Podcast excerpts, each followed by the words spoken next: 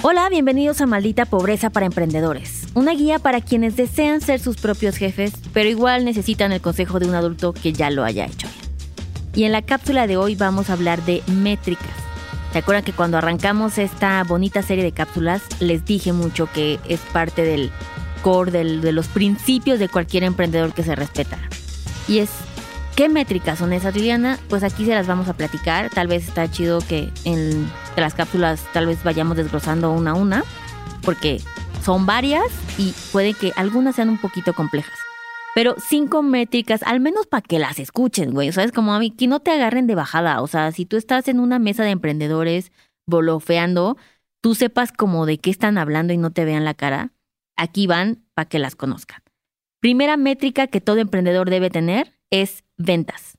Y cuando me refiero a métrica, me refiero a cosas que se deben estar midiendo, ¿ok? Ventas es una de ellas, la más importante. Segunda métrica, el punto de equilibrio.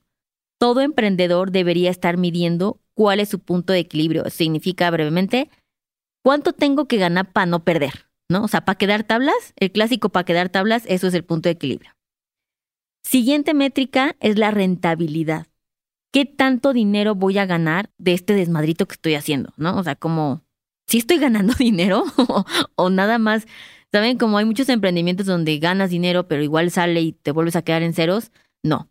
Tiene que haber dinero al final del mes, que son las hermosas utilidades. Lo que te vas a regresar, lo que va a hacer que todo haya valido la pena, a ese. Siguiente métrica, porque son cinco métricas, creo que no les dije el número, pero son cinco. La siguiente métrica es el payback.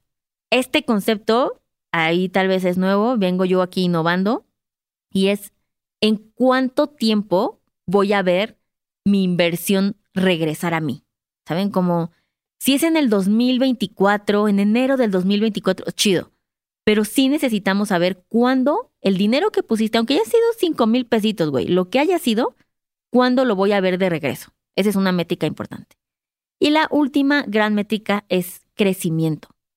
Cada quien, cada emprendedor va a definir qué es crecimiento, ¿no? Y puede ser como, güey, este año teníamos 100 clientes y el siguiente año tuvimos 120 clientes, está chido, pero tenemos que empezar a medirlo, porque si no, lo que les decía es, el emprendedor puede quedarse estancado y eso lo hace vulnerable a que venga alguien que lo haga igual o mejor que tú y tú pues quedes desplazado en esta vida tan complicada del emprendedor. Así es que esas son las cinco métricas que ustedes deben saber.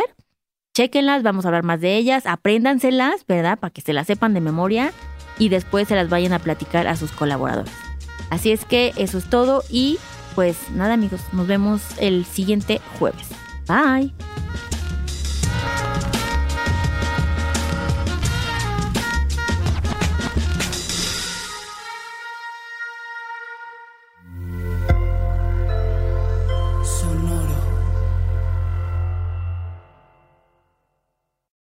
Lucky Land slots, you can get lucky just about anywhere. Dearly beloved, we are gathered here today to. Has anyone seen the bride and groom?